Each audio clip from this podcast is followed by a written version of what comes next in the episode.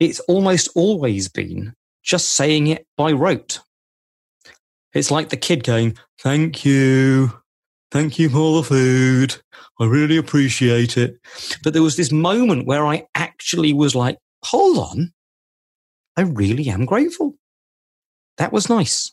And I think moving after all of this, uh, my goal personally, and I think it's something that will come out of all of this, and I certainly hope it will, is that people take time to smell the roses and, and really harness gratitude. This is Crisis Cast 2020 with me, Toby Goodman, a podcast where I get timely wisdom from experts in life and business. These guests will answer my five questions, sharing wisdom and insights to help you and me get through this global shitstorm.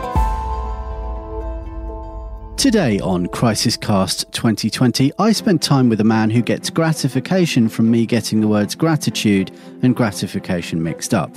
I met Howard Cooper on a tractor ride three years ago at a four year old's birthday party before he had a brilliant podcast. And if you get the impression we've spent some time together in the past, you'd be right. There is an amount of banter to this one. Nevertheless, Howard Cooper is one of the world's leading rapid change consultants and hypnotists. He's supported more than 2,500 individuals over the past 17 years on an international level, regularly bringing about transformational changes to their lives. And this is change that I've personally seen for myself. So, if you find you're feeling more uncertain than normal about your life and business at this moment, this podcast is for you, as is his incredibly generous offer that is free to all NHS key and essential workers across the world. Howard is both a funny man in serious times and a serious man in funny times. Enjoy. Before we start the show, I have something for you if you identify as pod curious. It's perfect for you if you're an expert, consultant, or business owner. Maybe you're wondering if podcasting is worth the effort, especially now, or perhaps you've tried podcasting in the past but have been disappointed with the results. In this free guide, Podstar, I'll share the exact seven steps we use to help publish over 2,000 podcasts each month. To get instant access, go to podcastnetworksolutions.com. Howard Cooper, welcome to Crisis Cast 2020. Thanks for coming on. It's great to be here, Toby. Really looking forward to having some good conversation. And I think it's an important time for us to be discussing things like uncertainty. Yeah, well, let's let's talk about first of all where you are right now. What what's going on in your local life? Because we're pretty local to each other, but I feel like I haven't seen you for ages, and yep. frankly, you could be anywhere. I could be. Well, it's kind of interesting because if I really stop and think about it, what I'm doing right now is not that different from any of the stuff I'd normally be doing. Like uh, at this moment in time, there there is kind of this idea that we're in this global pandemic and things, there's crisis all over the place and so on. But for the majority of people, if we just stay present and focus on what's happening in the moment, there's nothing vastly different from the rest of my life. Right now, I'm sitting here talking to you. We're recording a podcast. This is something that I often do. We're talking about themes around uncertainty. I often do that. My kids are in the next room. I often have that. So, on that kind of level, nothing's really that different. It's only when we start adding narrative to the whole stuff that we begin to feel like something's going wrong. Yeah. Yeah, but yeah, there are some differences. I mean, we both are used to working online. We're both used to kind of being our own bosses, rowing our own boats and stuff to a certain degree. But we do both have young kids of similar ages. So, I mean, how are you getting around that? How are you getting through that part of it? Yeah, the, the, the, there are some, should we say, uh, let's say diplomatically, logistical challenges in that, look, I have two young kids, six and four years old. We're having to homeschool them. My wife works full time. I work full time. So we're having to juggle a lot of stuff. And I am not a qualified teacher. Uh, and it can be really difficult because, you know, you come down in the morning uh, and, and getting them to do the maths exercises is, is just an absolute nightmare. You know, and I say to my wife, you've just got to do them. Yeah. And how's she doing with that?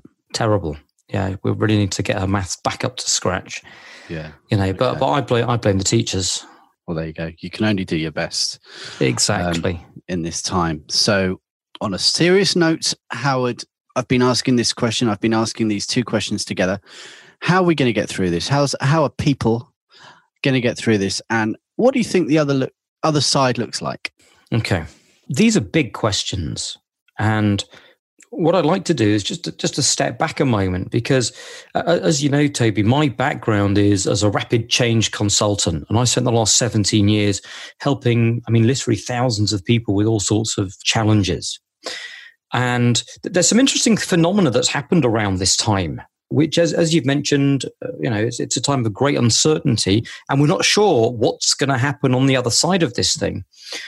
But you know, look, the last 17 years, I've worked with people over fear of flying, panic attacks, anxiety, health anxieties, fears, phobias, stopping smoking, weight loss, all that kind of stuff.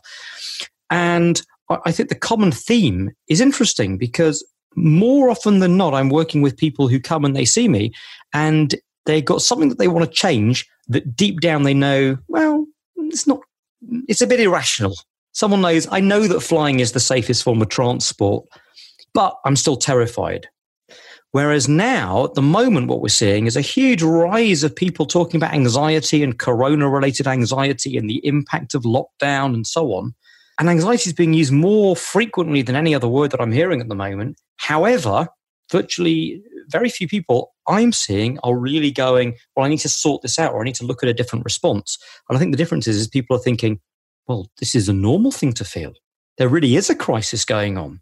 So it's not in the category of, well, I know it's not real or I know it's irrational. This is like, well, actually, anxiety right now seems like a pretty rational response. So I think that's kind of indicative of where we're at at the moment. And I think one of the big things that we need to do in terms of going back to your question to get past this is to begin to stop looking at anxiety as a useful response. We need to start looking at as, as anxiety as it's like a remnant of a biological primal mechanism that no longer serves us.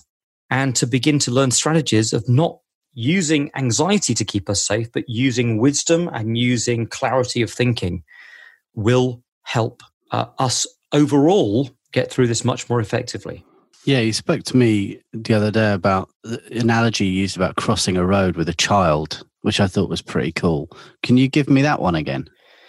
Yeah. So th- there's this idea that, that people think, as we said, that anxiety keeps you safe, but it doesn't really. And a good example that I often give clients when I'm working with them one on one is, you know, when, when you're young, two, three years old, how do you learn to cross the road? Your parents learn uh, teach you using fear as a mechanism. So they say to you, don't run out into the road because if you're out into the road, you'll get splatted. The cars will run you over. So it's the fear of being run over that drives the behavior to not run out into the road. However, how many adults do you see at the side of the road having panic attacks, anxiety about crossing? Well, you don't really. And the reason why is, of course, at some point as you get older, you learn to upgrade that way of thinking to use wisdom instead of fear. So, you know, if I look left and I look right and I wait till it's clear, now I can cross the road. And I don't need anxiety to keep safe. I actually need wisdom. And ironically, anxiety in its form of fight, fight, or uh, freeze is likely to stop you thinking clearly and to stop you using wisdom, which is going to get in the way. I mean, it kind of reminds me, I was on LBC about four or five weeks ago when the first guy in Britain died of the coronavirus. And they had me on air talking to the nation about how we can manage health anxiety around this. And I really liked the presenter. I've been on that show a few times. We have a good relationship, but he was kind of being a little bit tongue in cheek when he said to me right at the end of the interview, he said, Well, Howard, can I ask you, how many times have you washed your hands today? I mean, have you increased the number of times you've washed your hands? Uh, and I was like, well, I maybe have washed my hands a little bit more than I might normally do. But here's the key I can wash my hands an appropriate amount of times during the day without having an accompanying beating heart rate or my pupils dilating or the, all the catastrophic thinking of, well, what if I don't? And maybe I've got corona and maybe I'll pass it on. No, no, I'm just using wisdom and just washing my hands. Yeah, that's a good answer for a slightly cheeky radio host. I'm glad. I'm glad you gave it to him. Tell me about. I mean, you seem to be very in control of the anxiety thing for yourself, but you certainly seem to be experiencing a different set of emotions. We spoke a little bit the other day about gratification, and I'm I'm wondering if that's where where your mind is spending more time, and is that a useful antidote to deal with anxiety? Is that is if you, if you manage to train your mind to to move towards gratification rather than panic? Yeah, I, I like the word gratification. I, am I think it was gratitude that we spoke about, but gratification that, that's a whole different area. I feel like it's the same thing in many ways. Yeah, well, you know, gratitude, I'm, I'm, and I'm grateful for that. Well, look, I, I think there are two kind of key areas that I think people should be focusing on, and one I could talk about for a long time, which is essentially the idea of getting better and more resilient at dealing with unpleasant emotions. So, what I mean by that, and I, am pretty sure that um, I hold the personal development industry accountable for this that what's happened, I think, is that as the rise of positive thinking and personal development has increased over however many years, what we see is a rise of people who increase their demands psychologically on how positive they need to be. Well, if po- I have to think positively all the time, and if only everything, is, if I if I visualize it, then I can do it, and that's all well and good. But what downside is that implies that negative thinking or negative emotions are somehow dangerous or to be feared. And the reality is, is that's not the case. I mean, almost everyone will have negative thoughts from time to time, but the real question is, is whether we believe in them or not. And if you can learn not to buy into them, like, oh, you can just have them. So I'll give you a good example of this. A couple, actually. Uh, I've done a lot of work with fear of flying over the years. And a lot of phobic flyers, they'll come in and they'll say to me something like, you know, make me like all the people who are uh, fine flying, who, who, who never have any problems flying, who never have a negative thought about flying. I'm like, that's the thing that they have in their mind. That's what they think is the case. So I always invite them to go and try this. Find people who are okay flying, who don't have any severe flying issues, fly comfortably without too much trouble, and go and say to them, like, have you ever had a negative thought about flying? And they'll almost always say to you, well, yeah, of course. I've thought to myself, what if we crashed? What if there was a delay? What if there was turbulence? And then say to them, okay, great. When those negative thoughts come up, what techniques do you use in order not to have terrible panic attacks and anxiety about them? And they'll look at you and they'll always go like this. They go, mm-hmm, mm-hmm, because they have no idea. There isn't a technique. It never even struck them that they had to use a technique. Why? Because it was just a thought. It was just a fleeting thought. They gave it no credence. But of course, if you start thinking that I can, I should only ever think positive, the moment a negative thought, what if there's turbulence pops up? Well, now I'm more triggered. And that's what's happening with Corona. People are having thoughts like, oh, how long will it last for? How, am I going to, to what, what if I lose my job? What if the finances can't cope? What if we don't have food? What if we don't have this? What if we don't have that? And rather than just going, well, it's just a thought and not dwelling on it, they confuse that those thoughts with the real thing itself. And so that they get more triggered. Why? Because they've been bought into the lie of we must never have negative thinking. No what if it's just okay to feel uncertain from time to time? What if it is okay? There's a good analogy which i often get into with people which is we go back to 1896 to the creation of cinema and what we're talking about is the Lumiere brothers. They created cinema. They created the projector and the, the camera and the ability to play moving images back. And there's this lovely story of what happened. It was one of the, the, the first, it was actually the third piece of footage they ever created. It was a 90 second movie of a train pulling into a station. That was all. So you and I, Toby, we'd be able to go into a cinema, watch that, and just you know maybe yawn because it would just be dull. I mean, there's no storyline, there's no plot. It's only 90 seconds.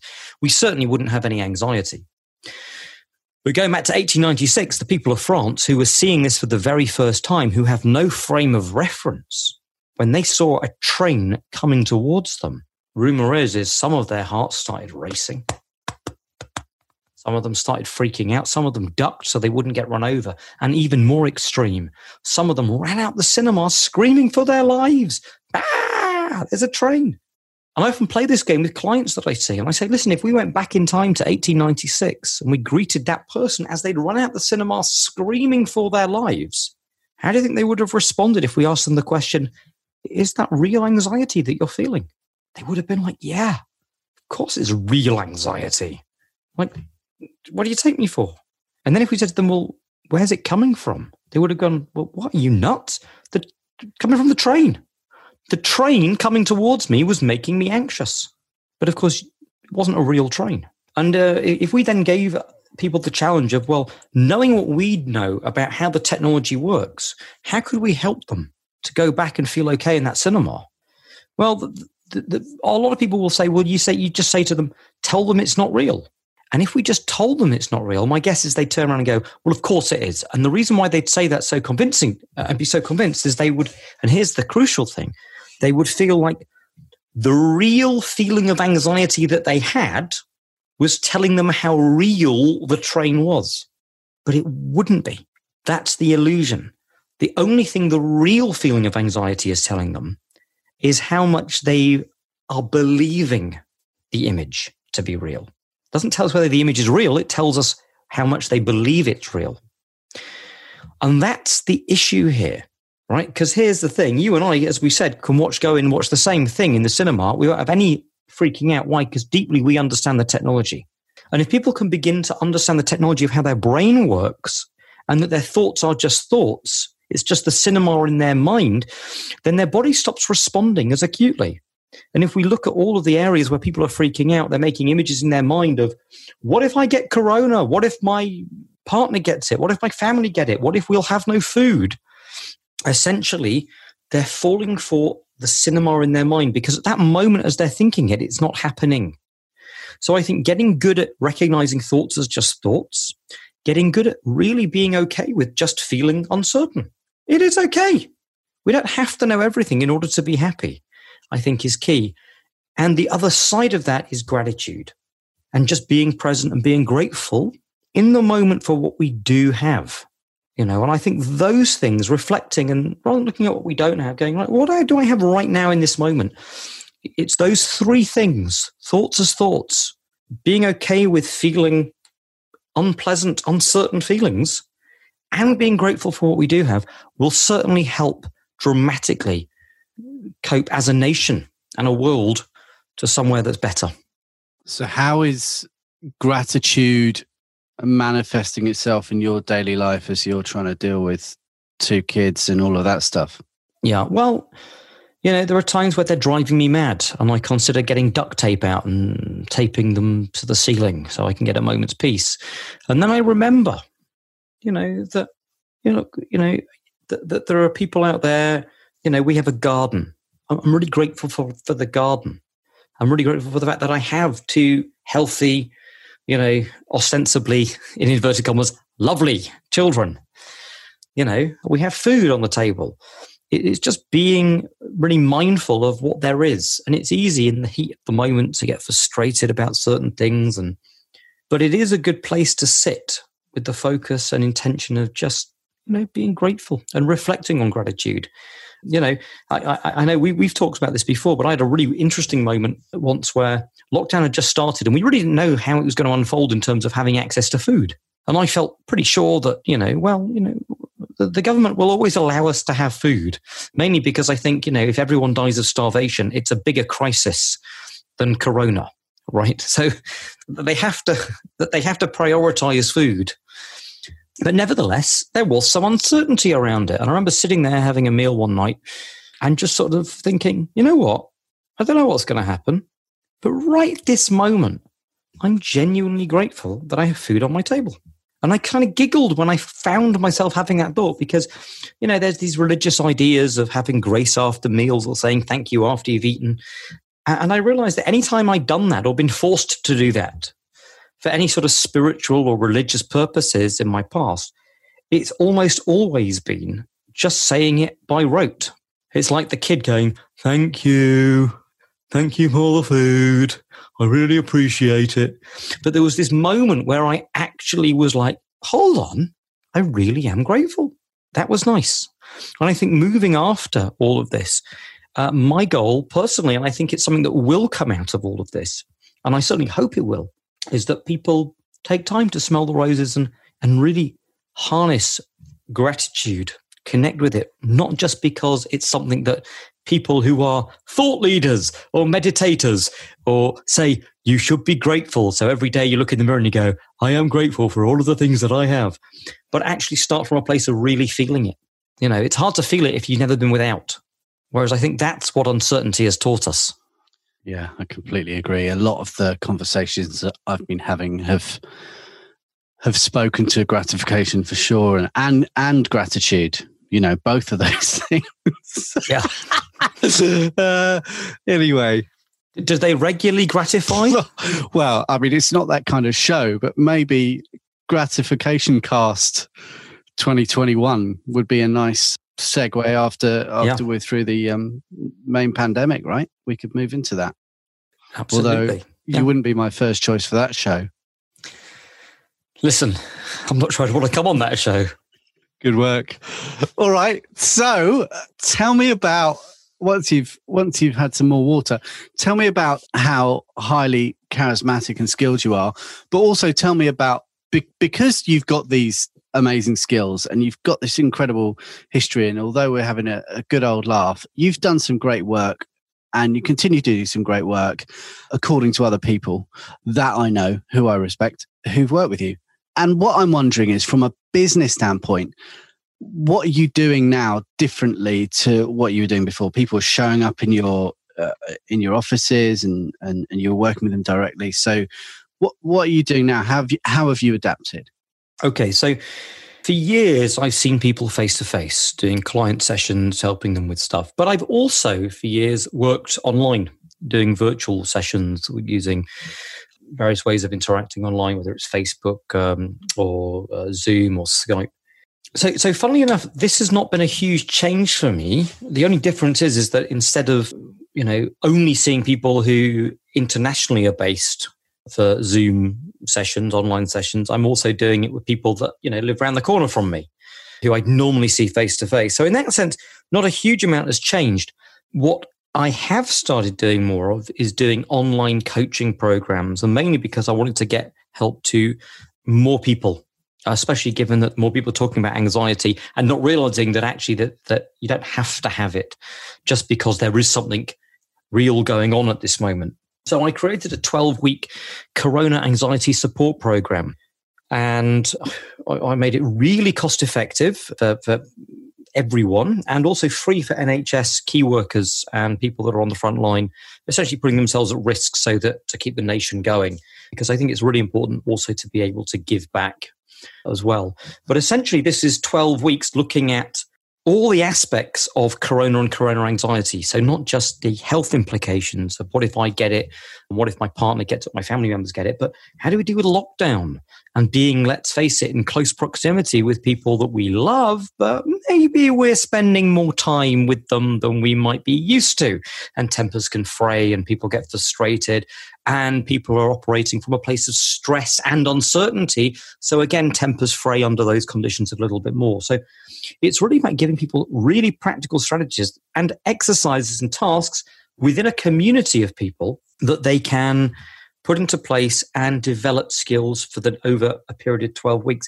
But by the way these are skills that really they're going to be fantastic to get their head around and to use and to master even when lockdown and this corona pandemic is over. You know it's going to help them live better lives. But i think that's been important from a business point of view to move and to to find you know find what do people need and what's the best way of helping people that I can. I'm actually starting because it's been so successful. I'm actually launching a second intake and starting um, another group on the 18th of May.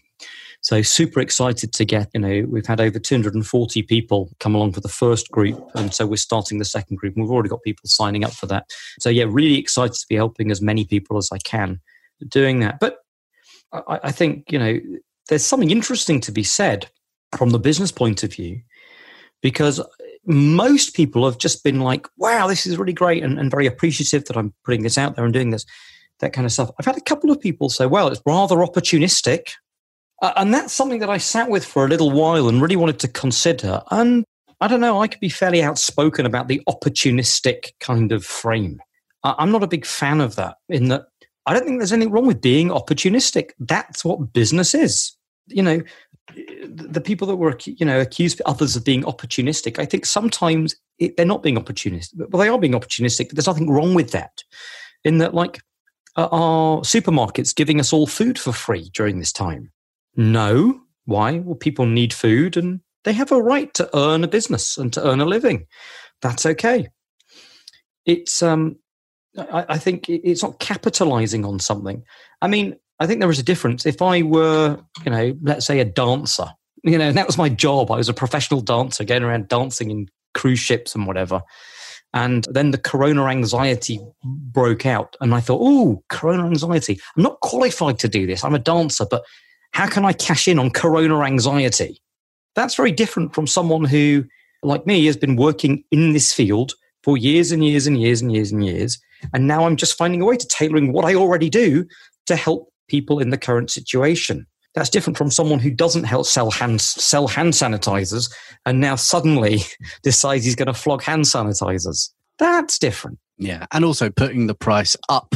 There's there there have been some people who are putting the price up yeah. of hand sanitizers, which is ridiculous. I just saw that Italy have capped the price of, of face masks at, at fifty cents, which is awesome. Like, so everyone can afford them. And you've done a similar thing, right? You're not saying that you're giving everything away for free because you've got food to put on the table like everyone else, but you have drastically lowered the price to make it more effective, which means that you'll end up, I hope, sincerely hope, making at least what you would have been making before this pandemic comes because you're able to sell it to more people. And so it's the right time. It's the value proposition is brilliant. And, and actually you have made it free to, to the people who need it most. So it's, it's a brilliant offer. And I was just, I was just looking at it before we came on this call and it's honestly, man, I mean, you've you've nailed it, I think, and I, I'm I'm so happy to be promoting it for you because it's it's perfect, and you you deserve every success. And I'm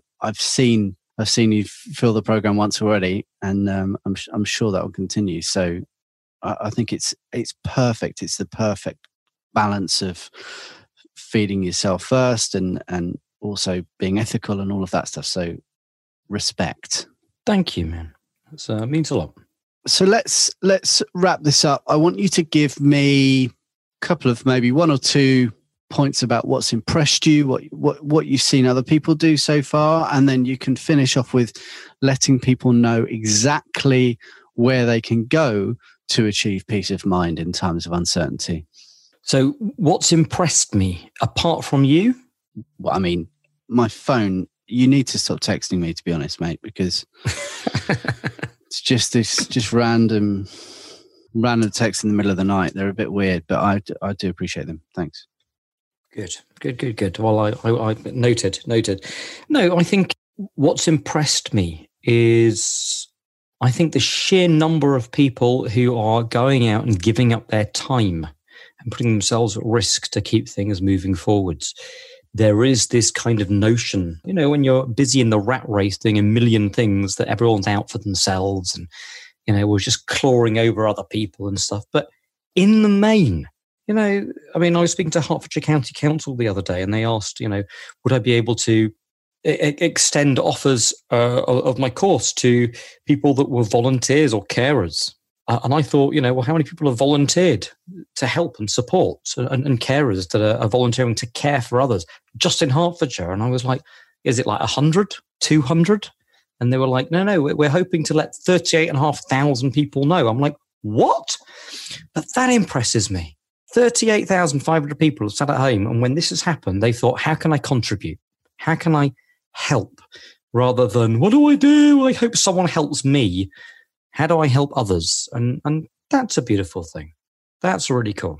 That is really cool. Well, I was doing a uh, virtual quiz last night, and someone wasn't able to make it because she was out putting together food parcels at a football stadium, which uh, is uh, amazing considering she's in pretty much exactly the same situation as as I am with, with a couple of hmm. kids mm. and uh, elderly parents and stuff. But you know, rather than sit there doing a stupid pub quiz online. She's out doing that. So, yeah.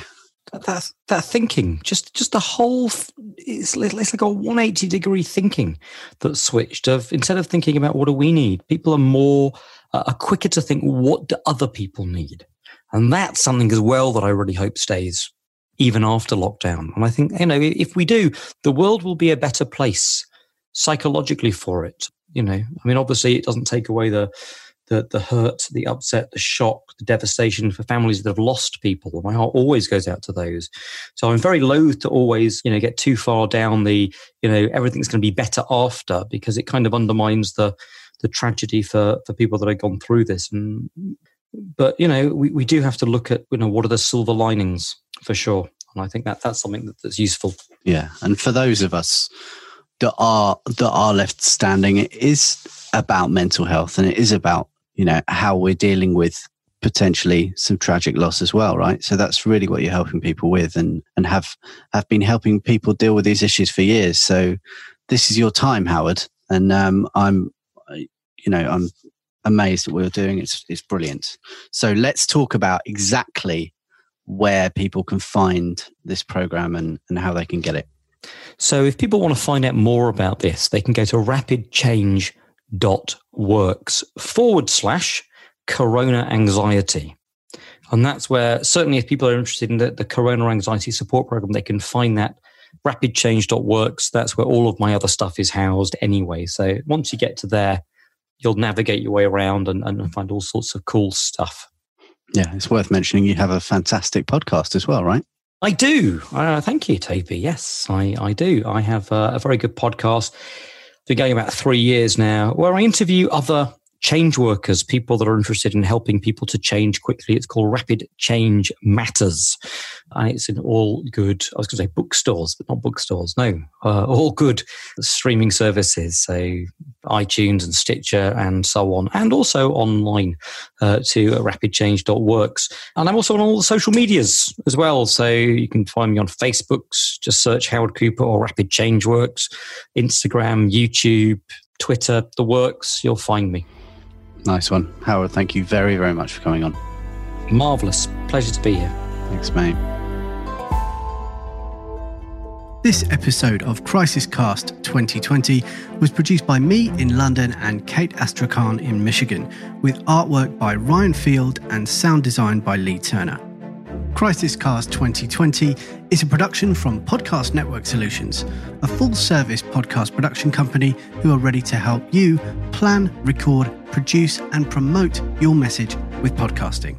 To find out more and grab your copy of Podstar if you're feeling pod curious, visit us at podcastnetworksolutions.com.